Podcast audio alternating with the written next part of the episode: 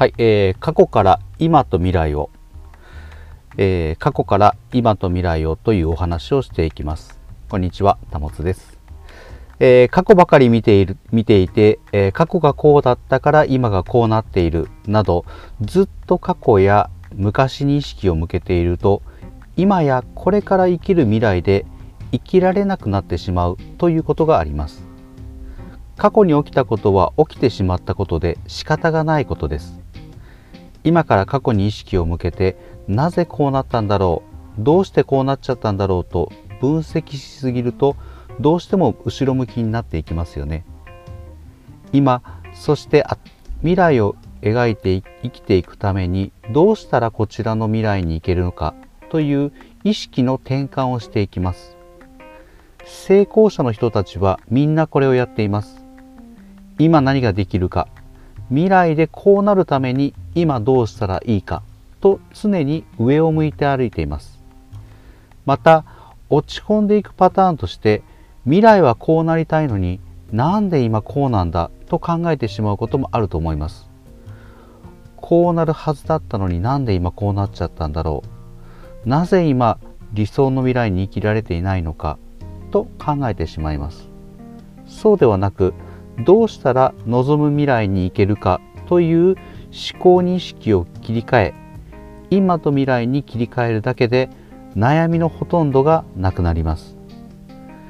後ろ向きに生きるというよりは過去からの積み上げ式で今を見るということです。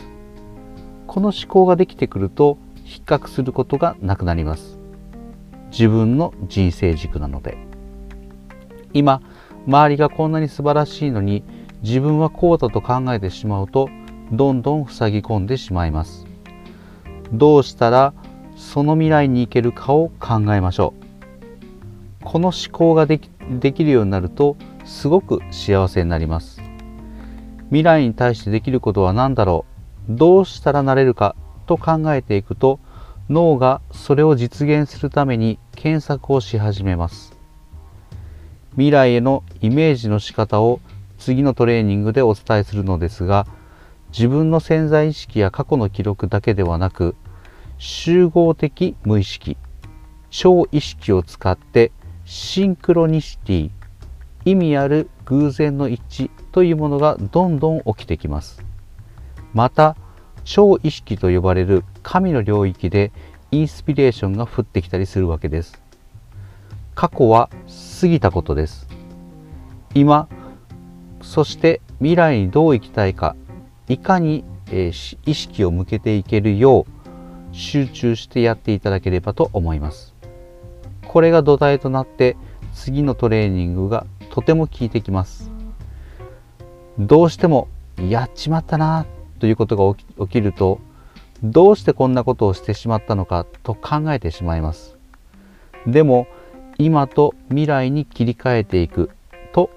こうなってしまった場合の未来に向けてどうしたらいいかという引き出しを開けていきます。とにかく自分に対する問いかけで人生は変わります。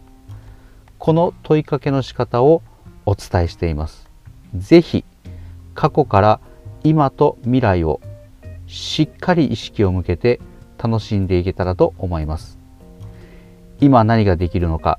ぜひそれを問いかけて過ごしてみてください。1あなたの未来の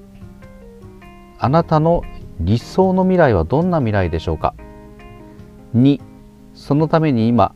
できることを挙げてみましょう。3そして実行してみましょう。